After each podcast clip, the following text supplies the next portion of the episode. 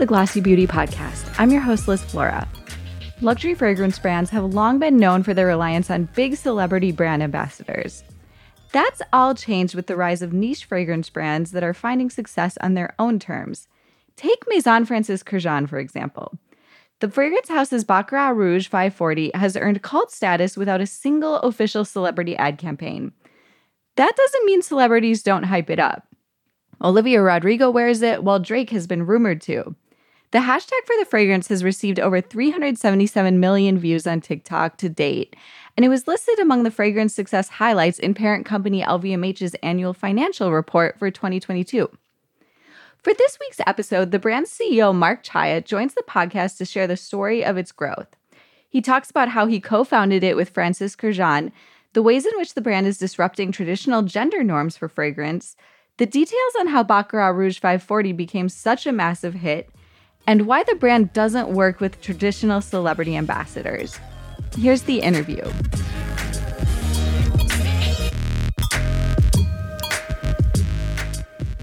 Marc, thank you for being here. It's a pleasure, Liz. Good to see you again.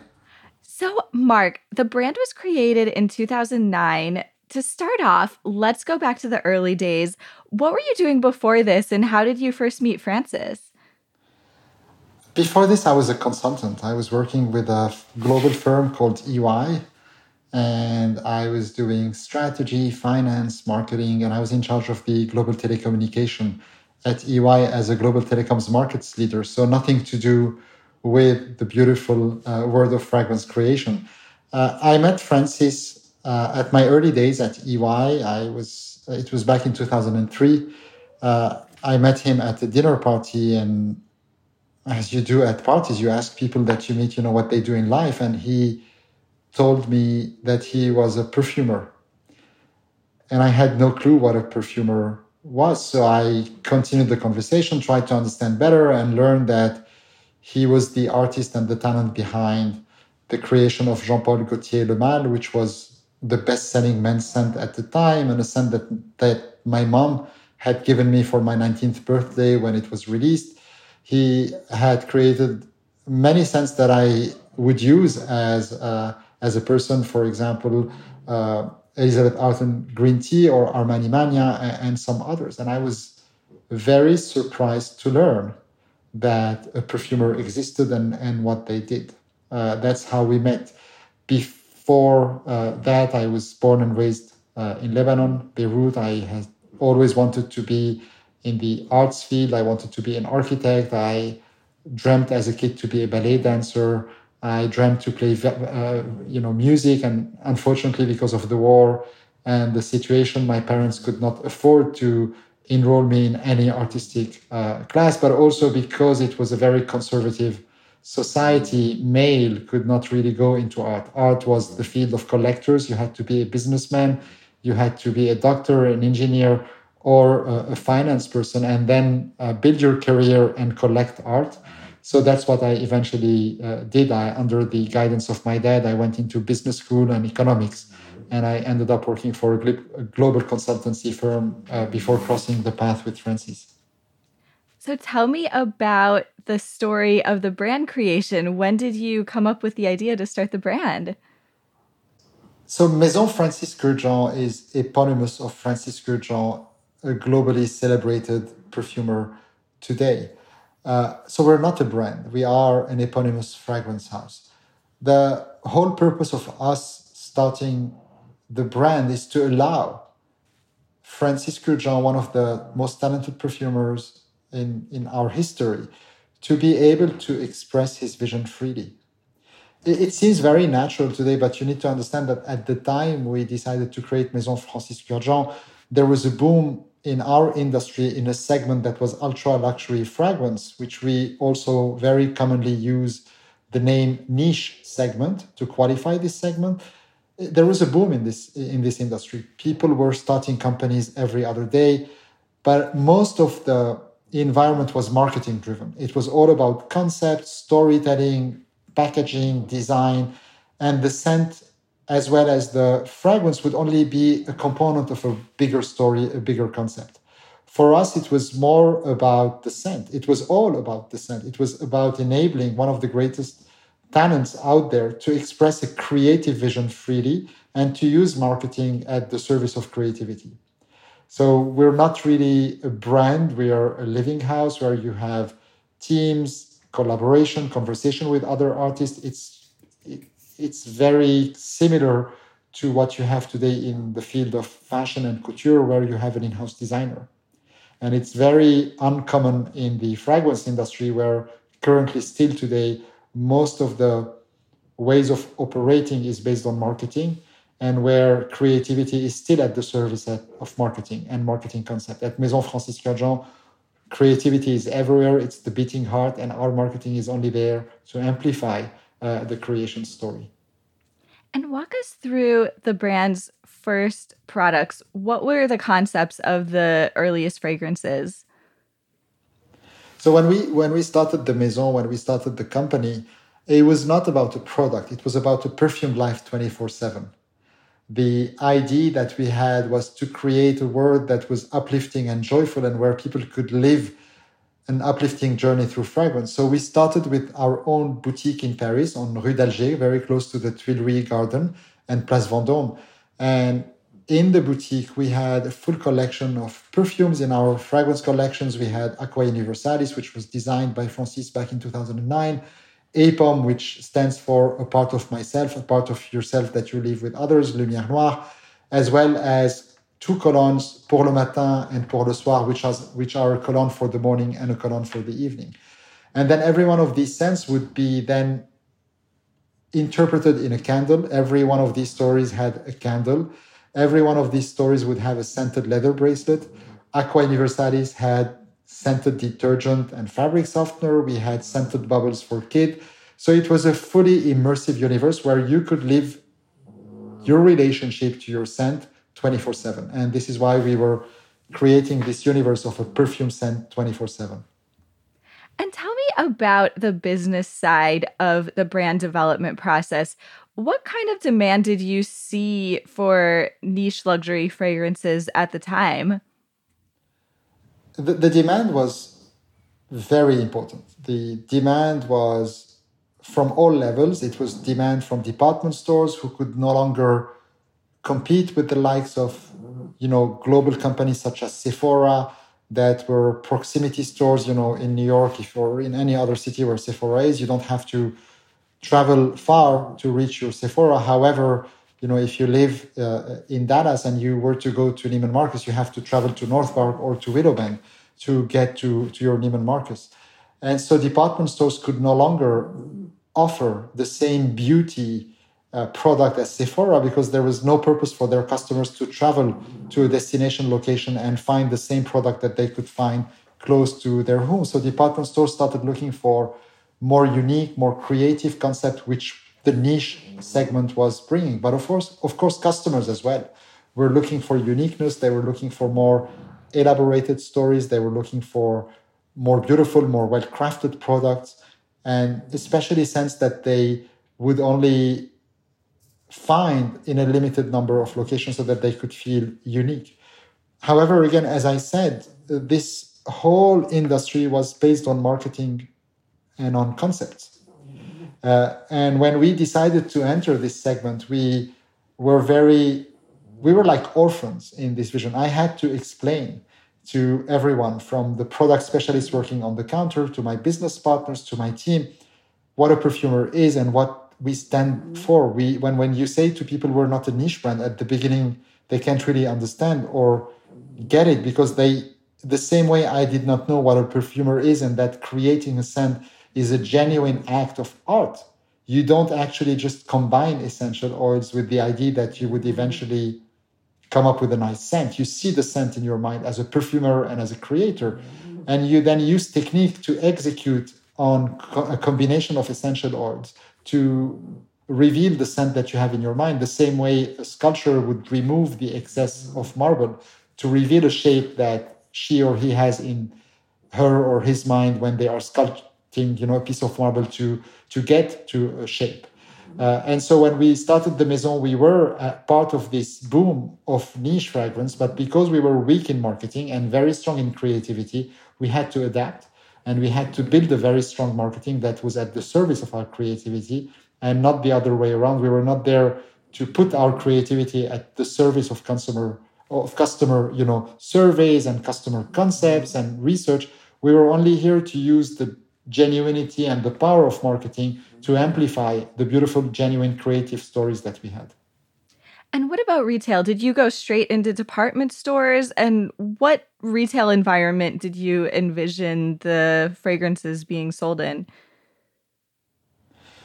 What was very important to us was experience and the quality of the journey in a retail location. Mm-hmm. We knew that we did not want to open a, a very wide, quickly, a very wide uh, retail and distribution network. We started with our own boutique in the US at the time, I remember as if it was yesterday, we had meetings with uh, many department stores and we had a meeting with Barney's.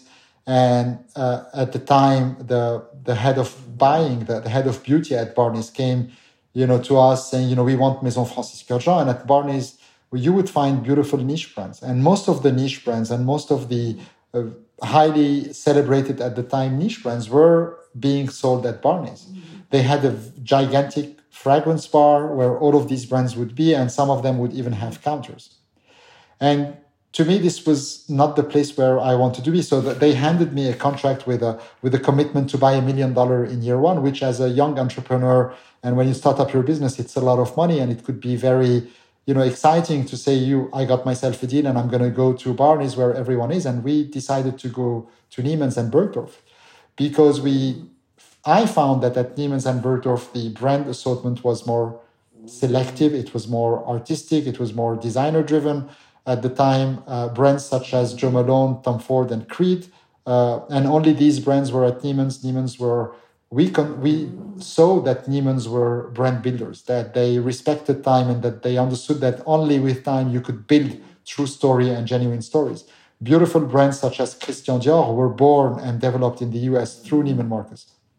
And so for, for us, for me, it was an evidence that this was the place where I wanted to be. And so we opened our boutique in Paris and simultaneously, a few days after, Francis and I flew to LA where we opened Neiman Marcus in Beverly Hills. Then Francis went to Chicago to set up the counter at Neiman Marcus uh, in Chicago. And I went to New York to set up the counter at Bergdorf Goodman. Uh, and that was the start of our journey in the US uh, 16, nearly 16 years ago. Uh, and today we are in over 140 doors in the US. We are, of course, with Neiman's, with Saks, Bloomingdale's, and Nordstrom's, but we are also a key anchor brand uh, with these department stores. We are number one three axis. We're number one beauty brand at Neiman's and Saks.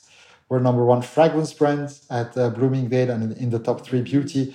And we are in the top five at Nordstrom, although we only have a few doors out of their very wide uh, number of you know point of distribution. So this was uh, this was the journey in terms of retail in the US. And it's interesting to hear you talk about the creative process and the art. Did you want to talk about the relationship between the commercial considerations and the art when a fragrance is being developed? At what point does the business side come in and participate in that conversation? It is a constant dialogue between both, and I do not oppose one to another. Uh, a creative idea is by essence free. A creative idea is by essence visionary. If you keep asking people what they want, you will never surprise them. You will never be able to get this smile on their face and you will never be able to come with innovation. Creators are there to come up with extraordinary new ideas with extraordinary sensitivity. Business is indeed much more you, you, know it's narrower and you have deadlines and you have obligations etc but the idea is never to oppose one to another and to create an ecosystem where they can both constantly be in a constructive dialogue.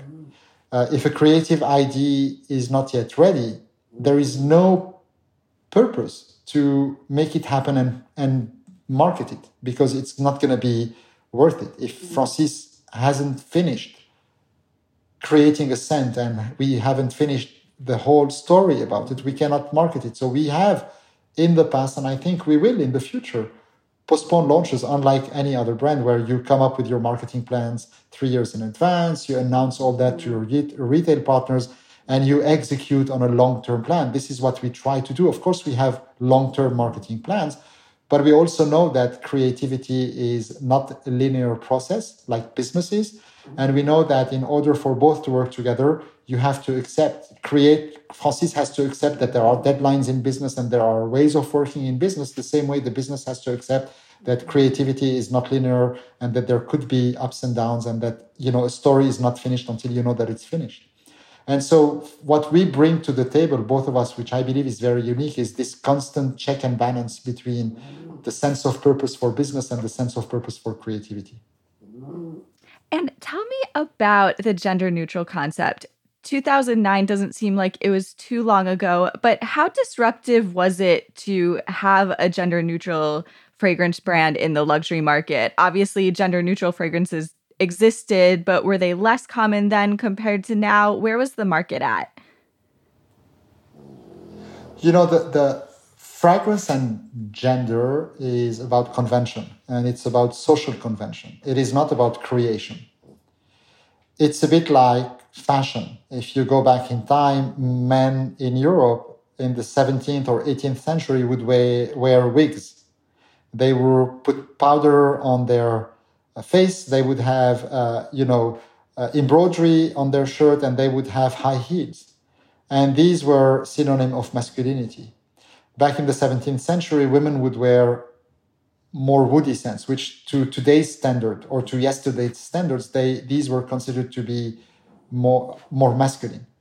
Uh, if you take a piece of silk and you cut it into a tie, you would say this is a man's attribute. And if you cut it into a, a scarf, you would say this is more woman's.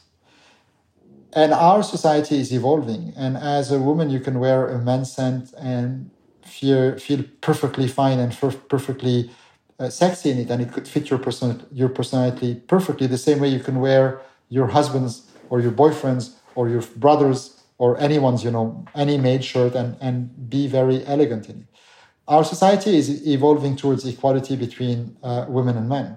We are, uh, uh, thankfully, no longer considering that you know this is more, uh, you know, this this job is more for him, and this job is more for her, and this color is more for him, and this color is more for her. However, whatever we say, there are still certain scent families that are more associated with sensitivity, with delicacy, with softness, and these are more, to our current standards, considered as feminine attributes. And when something is more, you know, powerful, strong, etc., it's considered to be more masculine. But this is not necessarily the case. So when you say genderless or unisex, it is by convention to the social standard at the time we live and at the level of evolution of our society. Mm-hmm. Gender neutral scents are usually fresh scents because you know freshness has no gender. Both, both men and women want to feel uh, very fresh. If I give you a rose scent, in most culture, rose is you know the the synonym of femininity, and it is this you know the the the, emblem almost of femininity. Uh, when we created à la rose, it was a woman scent. And when Francis desi- decided to create l'homme à la rose, which is the man with the rose, he decided to break the convention and to give man the power also to wear a rose. And actually, l'homme à la rose could be totally gender neutral. We decided to call it l'homme simply because we wanted to show that rose was not simply destined to be appreciated by uh, women. Gentle fluidity, which is a duo of scent that we created back in 2016 was also the reaction of Francis to the debate that we had in our society about the concept of gender, uh, about the concept of, you know, how is the notion of gender evolving in our society where maybe men can wear makeup without becoming necessarily a woman. Maybe men can wear more feminine clothing without necessarily turning his back on his masculinity, where women can be perfectly feminine but be CEOs and not have to pretend or act like men in order to exude assurance and power and authority. the, the world is changing very fast. And Francis thought that fragrance is also the reflection of our society. So by creating two scents that are carry the same name, gentle fluidity, instead of gender, we turned it into gentle. Gentle fluidity, where you would decide which one correspond better to your emotion and to your identity. They both carry exactly the same ingredients, but they were mixed to different levels. In gentle fluidity silver, he decided to increase the freshness, the juniper, uh, you know, the, the juniper berries, etc. And in the gent, gentle fluidity gold, he decided to increase more of the sweet notes in the scent and make it more solar. I wear the gold. Some would say, oh, gentle fluidity gold is feminine. Others would say it's masculine. It's at the end of the day, it's your decision. We came up with a fragrance wardrobe that allows you to choose freely every day the scent that would empower you, the scent that would fit your personally every day and make you happy. Uh, and this is what we try to achieve. We're not trying to sell you a dogma. We're not trying to, to tell you. A lot of our customers say, I haven't yet found my signature scent. And there is this idea that, you know, without your signature scent, you don't really have a personality. Where do you have a signature haircut? Do you wear a signature makeup? Do you wear a signature skirt? uh, just to have a personality. No, you, you, we are, I am, for example, as an individual, very, much more diverse than that. Some days I want to be very elegant. Some days I'm going to a black tie. Some days I want to cry and be perfectly fine with my feminine side. Some days I want to fight. Some days I want to be business driven. And perfume is this invisible accessory that makes me connect with my feelings on a given day. The same way I choose my outfit, the same day I, you know, receive emotions from my mood perfume is there to amplify all that in a very beautiful fashion. So what we believe in is the freedom to choose whoever you want to be. And do you feel like this is pushing the needle in the mainstream luxury fragrance world? Do you think we'll see a world someday where fragrances aren't labeled as men's and women's? Do you think skirts will disappear? Do you, do you think suits will disappear? I, I don't know. I don't. I hate it when we narrow things only to one category. Do you think lipstick are going to become maids one day? I have no idea. As I told you, 200 years ago, men would wear lipstick. Maybe tomorrow, culturally, things would evolve and change. What is more, the, the most important to me is, again, to feel confident enough to wear whatever you want to wear without anyone judging you. And this is what we aspire to build. This is the world that I want to build in. I want to build in a very inclusive and in a very beautiful world where we are all perfectly equal. In terms of opposing, you know, the, the, the wider audience market to the more luxury market, you also have to define luxury. Because a lot of people, you know, think that luxury is only about the price, that luxury is only about selectivity. Luxury is also about the genius of creativity.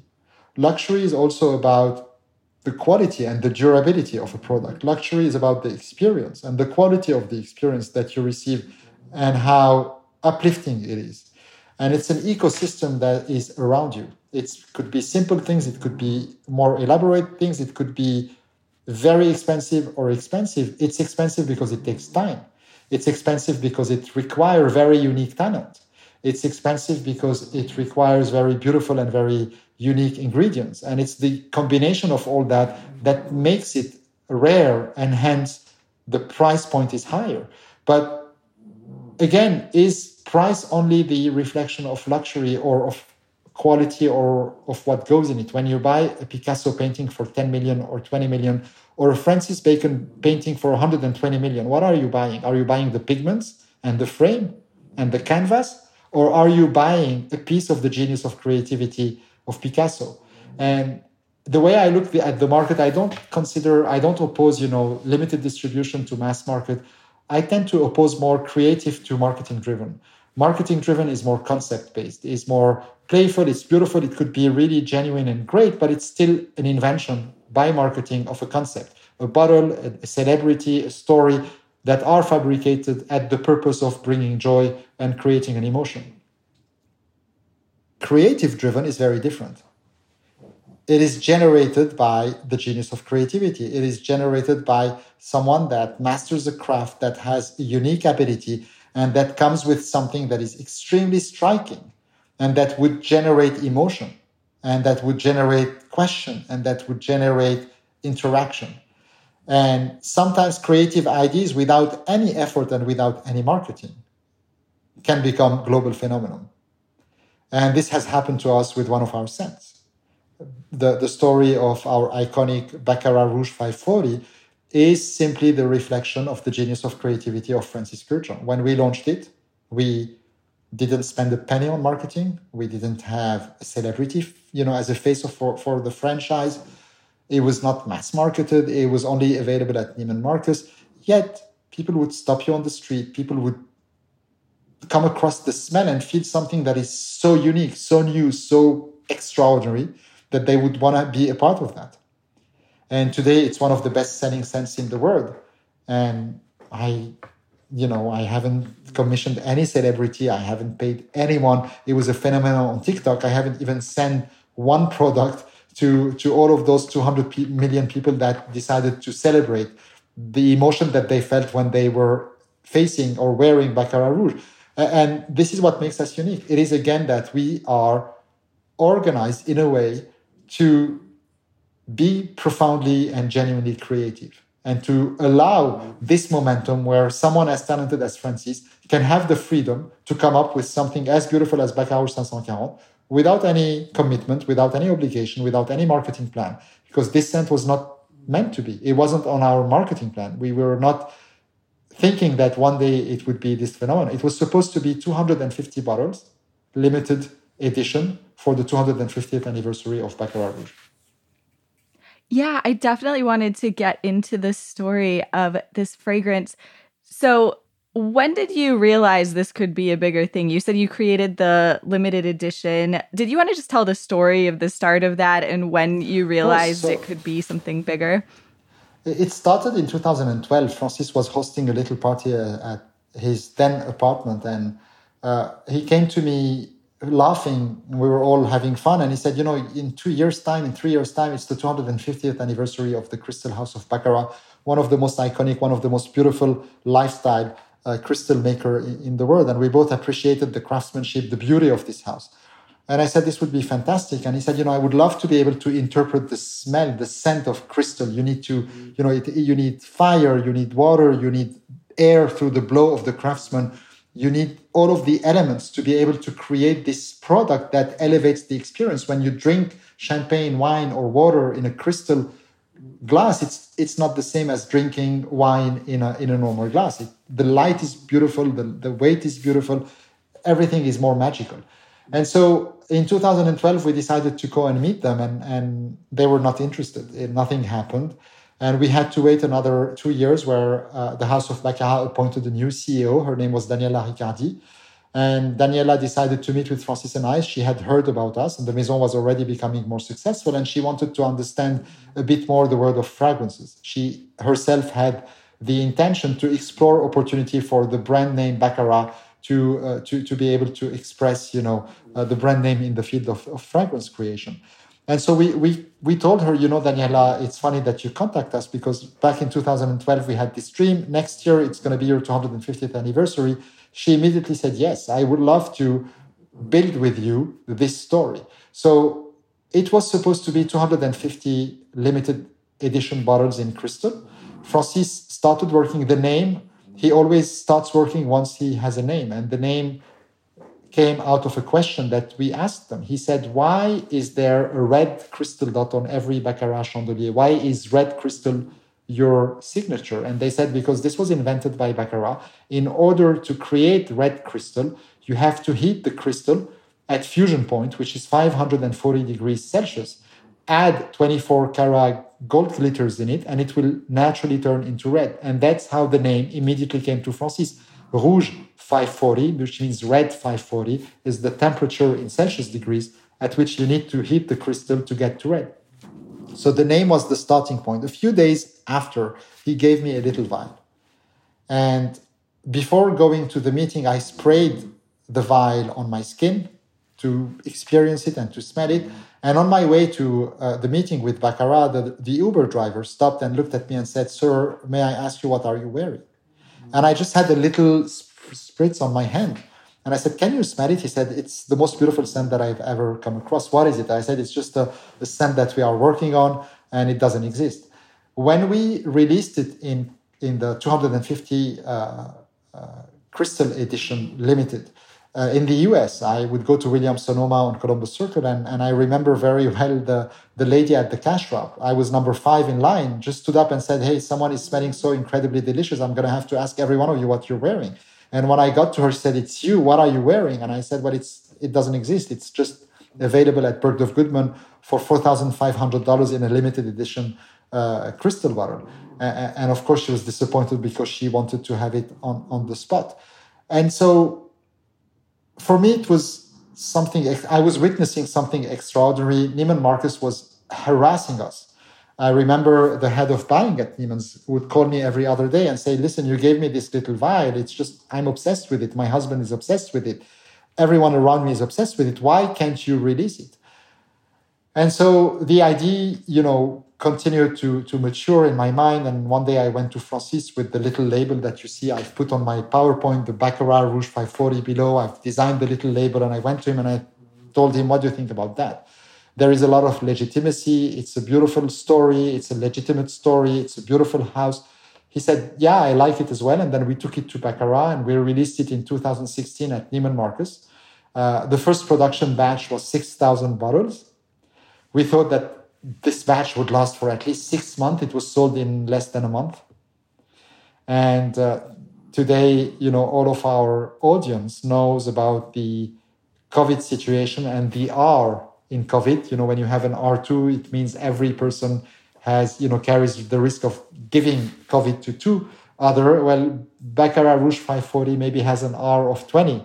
Every person that is wearing the scent and walks down the street or, or goes to a party is going to get 20 questions about, you know, what are you wearing, at least at the beginning of the story. And that's how it went organic. That's how it went uh, very big. And I think also people love the story. They love the fact that it was not fabricated. They love the fact that it was something that started seeding in Francis's mind back in 2012, that this thing was not meant to be. Yet this thing is so amazingly beautiful this thing is so amazingly unique. It's a new, actually, it's a new category in the scent feed. It's a new family of scent because usually sweet scents are very heavy and light scents are not very powerful. And Baccarat Rouge has this very strong yet very light airness and sweetness in it that makes it an, a standalone family in perfumery on its own. And, and that's what I love about, uh, you know, Francis and, and his genius of creativity.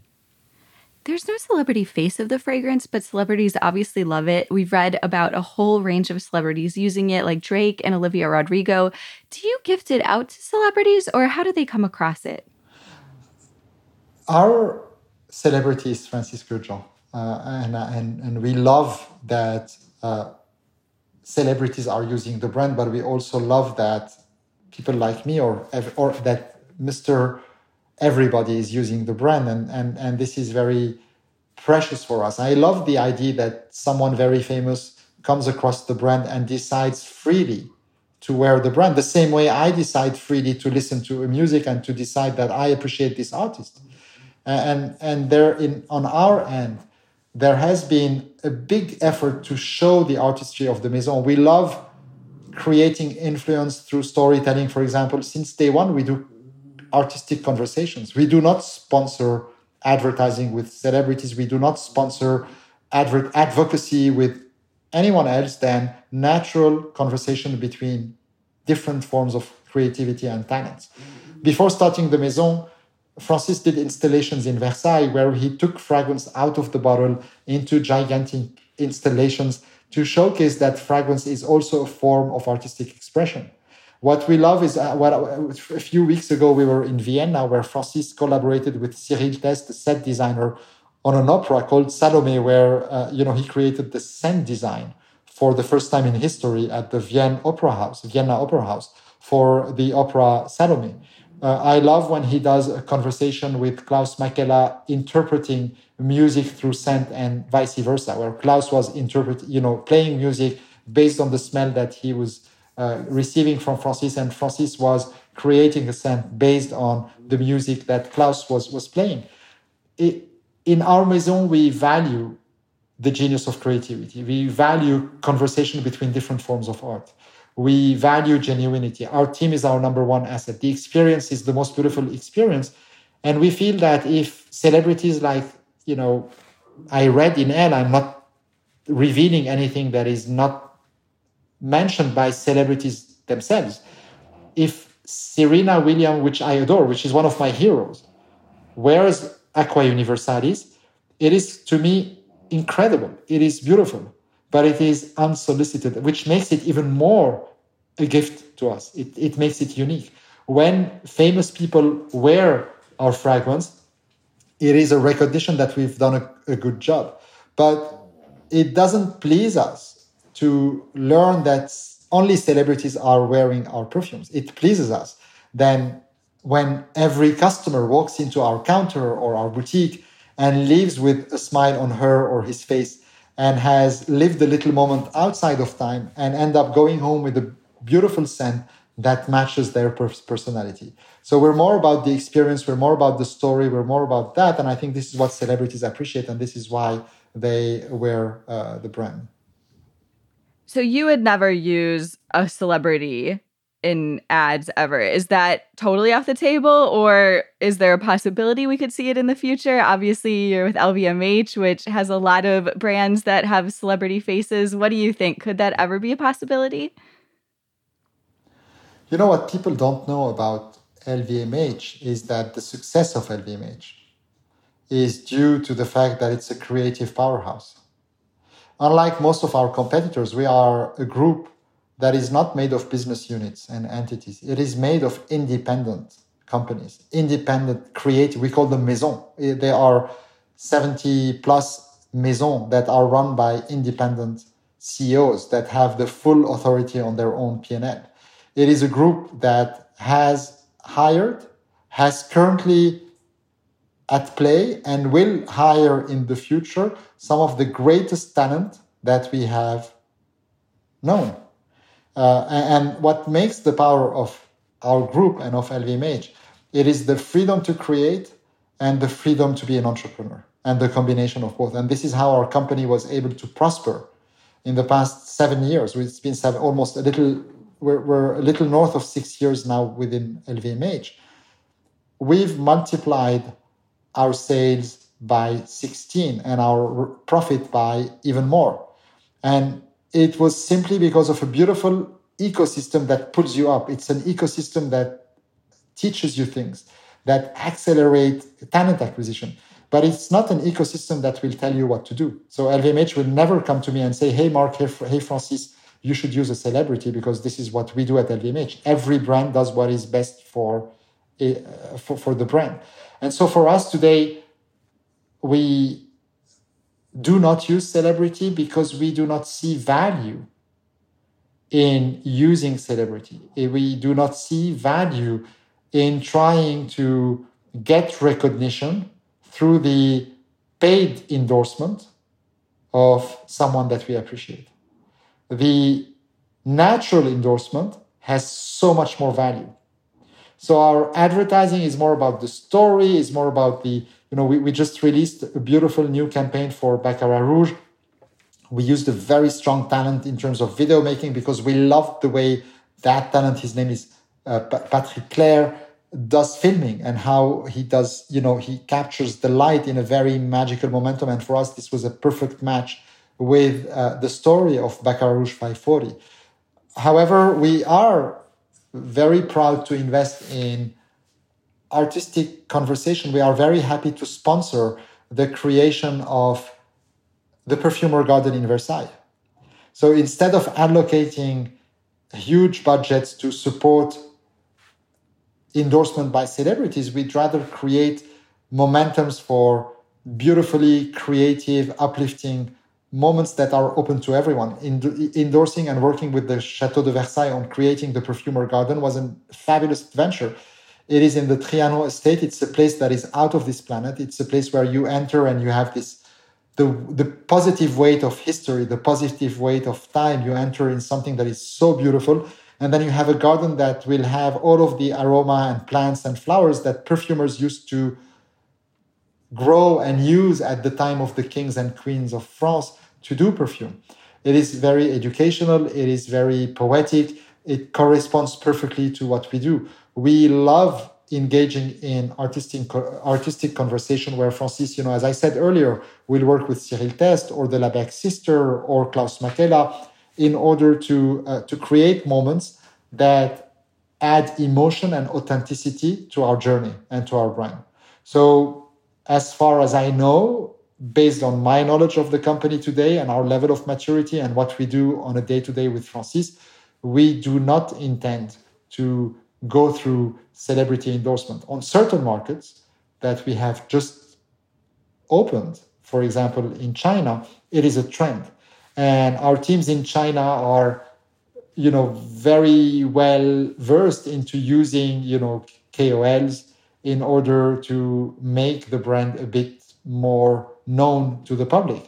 Our strategy with Francis is going to be fine at the beginning if they think this is the way forward, we're going to support them. But we know that eventually this is not going to be the way forward. We know that eventually our influencing strategy in China is going to be what we have done elsewhere, which is to create meaningful art collaboration, art conversation, meaningful journeys for our customers to appreciate. And these has to be legitimate. They cannot be paid. You cannot really build genuinity. You cannot build sustainability. You cannot build beautiful stories that are genuine, authentic, and truly luxurious by paying someone to fabricate them for you. At least for Maison Francis Kurkdjian, it doesn't work this way.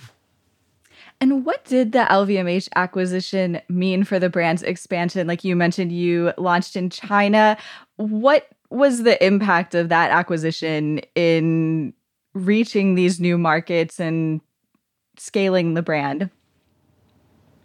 It was fundamental. It's a, it's a beautiful group that has allowed us to accelerate our learning curve. It's almost as if you know you plugged our brain into a system that started downloading so much knowledge, and every day we meet so many smart people, people that are uplifting and kind because they share knowledge with us, they accelerate, and and humble at the same time because they would never tell you, you know, this is what you should do. They could plant a seed in your mind, they can challenge you, but they will never you know step in your shoes and tell you this is what you have to do. Of course we are accountable in terms of our success. We are accountable in terms of our numbers. And it's very healthy to be accountable but we're totally free in the way we manage the company and in the way we create for the company. Lvmh is a fabulous ecosystem that has some of the greatest talents out there but they also have some of the greatest infrastructures out there so when we decide to open china it's easier than when you're on your own. It's they they already have people there, they already have talents, they already have warehouses, they already have operations.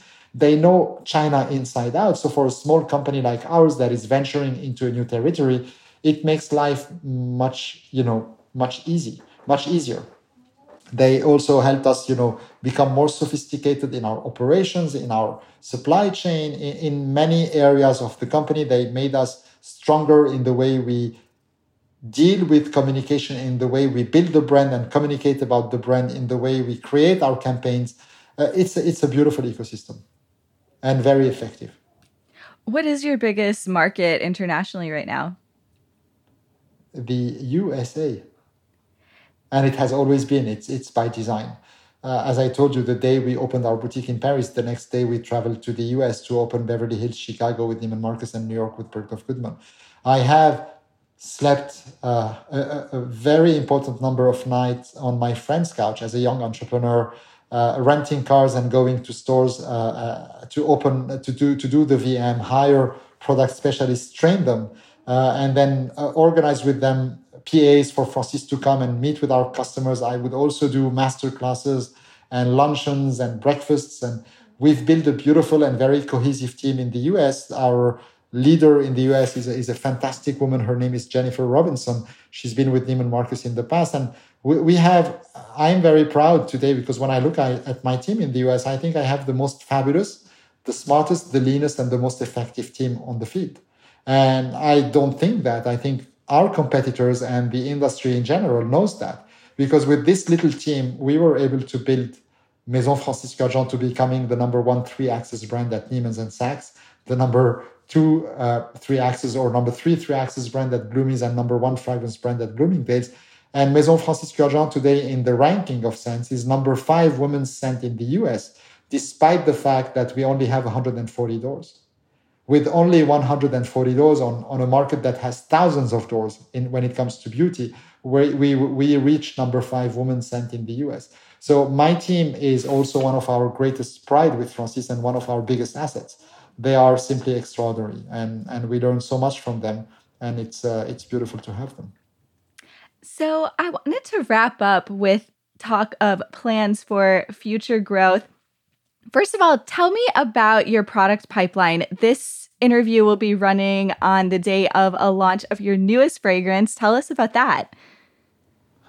Our fragrance that will be released in June is called Aqua Media media is in the middle uh, because at the middle of the rainbow there's a color and that color is green and what inspired francis for this new opus in our aqua collection in our aqua cologne forte collection was the immensity of nature and a very open green field where you can almost smell nature you know into your lungs in a very healing and soothing uh, way. It's very sparkling. It's it's very fresh. It's a beautiful summer scent, but it can also be enjoyed, you know, around the clock all year long.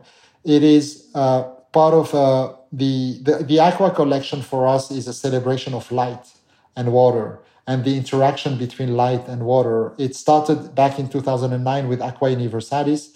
It grew into Aqua Celestia, which is a heavenly freshness, and then Aqua Vitae, which is the, the, the, the warmth and the beauty of life. Uh, and then this, the, these three uh, are now uh, being joined by a new opus called Aqua Media that will be released in the month of June. As I told you, we do have marketing plans. Uh, thankfully, we, the, the Aqua Media was part of our marketing plan since two years. It was finalized on time. Uh, we have other launches to come in the future as well. Next year, we have a beautiful launch in September However, what I can tell you is that we've decided a long time ago to move away from massive launching. Our industry, the luxury high end fragrance, has become as promotional and as impulsive in terms of the rhythm of launches as the mass market. Some brands are throwing novelty on the market every other day. How can you build your brand when you keep introducing new scents? So newness will make what you have today old and you keep replacing something with something new. So we've moved away five years ago from newness. And what happens is that we release something genuinely new every three, four years. And the rest are more newness that comes within our existing franchise. For example, when I told you about A La Rose and we added L'Homme à la Rose within the A La Rose fragrance, this is the Aqua collection. We're adding Aqua Media as part of the wider Aqua collection. So we believe that what is made with time is respected by time and that in order for you to build a beautiful luxury house you cannot build a beautiful luxury house over two or three years. You need years and years and years and i hope that we are still and i know that we are still at the beginning of our journey and we have so much more to accomplish but i believe that we can only accomplish that with the respect respect of creativity and it's freedom and respect of time because only with time you can do beautiful things and respect of our team because without human genius and human talent you can't do anything well i think that wraps up the interview for today and as Marc mentioned the new fragrance should be out today when this podcast runs. Marc thank you so much for being here. Thank you so much liz. It was a pleasure talking to you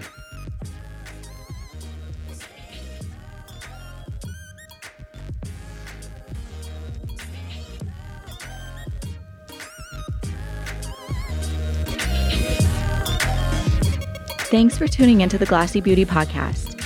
Our theme music is by Otis McDonald. Please don't forget to rate and review us on Apple Podcasts or wherever you're listening. See you next week.